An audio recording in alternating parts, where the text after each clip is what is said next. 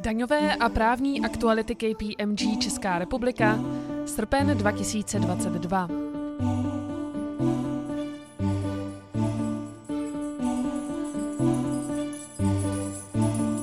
Daňové novinky.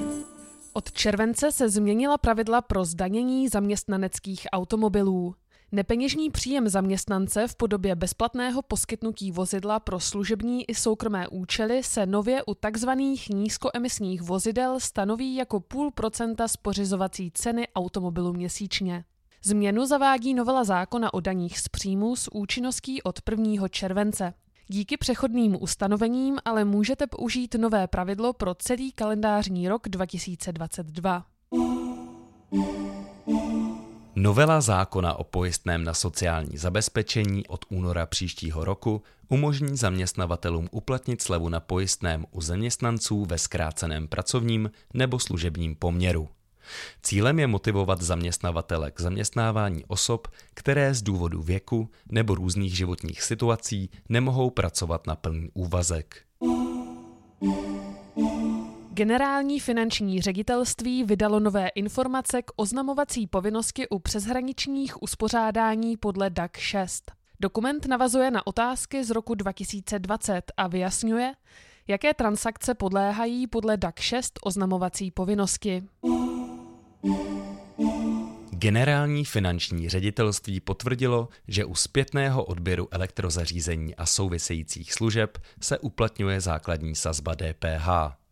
Zákon o DPH sice umožňuje aplikovat 15% sazbu na služby související s komunálním odpadem. Ovšem sběr a likvidace elektrozařízení se od nakládání s komunálním odpadem liší. Dosavadní praxe se tedy nemění a dál se bude uplatňovat 21% sazba DPH.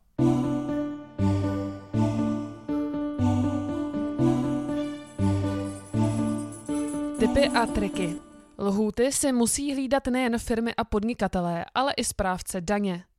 Rozhodnutí, která správce daně vydá po uplynutí tzv. propadných lhůt, jsou nezákonná. V aktuálním vydání daňovek informujeme, jak se bránit proti nedodržení lhůt ze strany správce daně.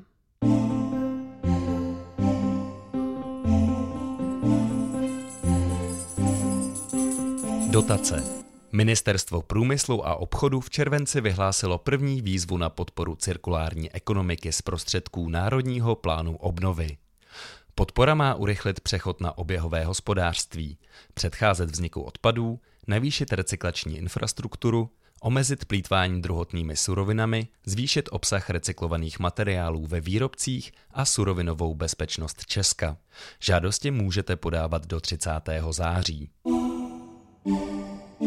Dvě výzvy na podporu fotovoltaických elektráren připravilo Ministerstvo životního prostředí z prostředků Modernizačního fondu. Jejich cílem je zajistit nové nepalivové zdroje energie.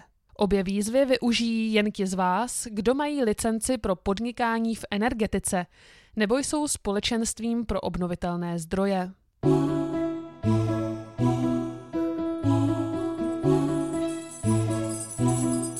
Právní novinky. Novela zákona o silniční přepravě přináší řadu změn. Vysílání řidičů z jiných členských států Evropské unie upravuje jiným způsobem než zákonník práce. Řidiči z jiného členského státu, kteří projíždějí přes Česko, nebudou mít stejný standard ochrany jako ostatní zaměstnanci. Česká republika je v prodlení s implementací několika evropských předpisů. Jako zaměstnavatelé byste měli věnovat pozornost hlavně směrnici o transparentních a předvídatelných pracovních podmínkách a směrnici o rovnováze mezi pracovním a soukromým životem rodičů a pečujících osob. Lhůta u těchto předpisů uplynula 1. a 2. srpna. Evropská komise přichází s návrhem nových práv a povinností pro pracovníky a zaměstnavatele. Ten by měl docílit toho, aby muži a ženy měli stejné odměny za stejnou nebo rovnocenou práci. Členské státy budou muset zavést mechanismy k zajištění transparentnosti odměňování, jako například povinný reporting o rozdílech v odměňování žen a mužů.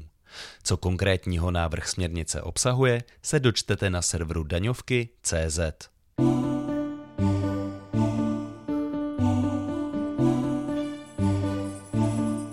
z judikatury. V reakci na stoupající ceny energií byly pro rok 2022 již po druhé navýšeny normativní měsíční náklady na bydlení.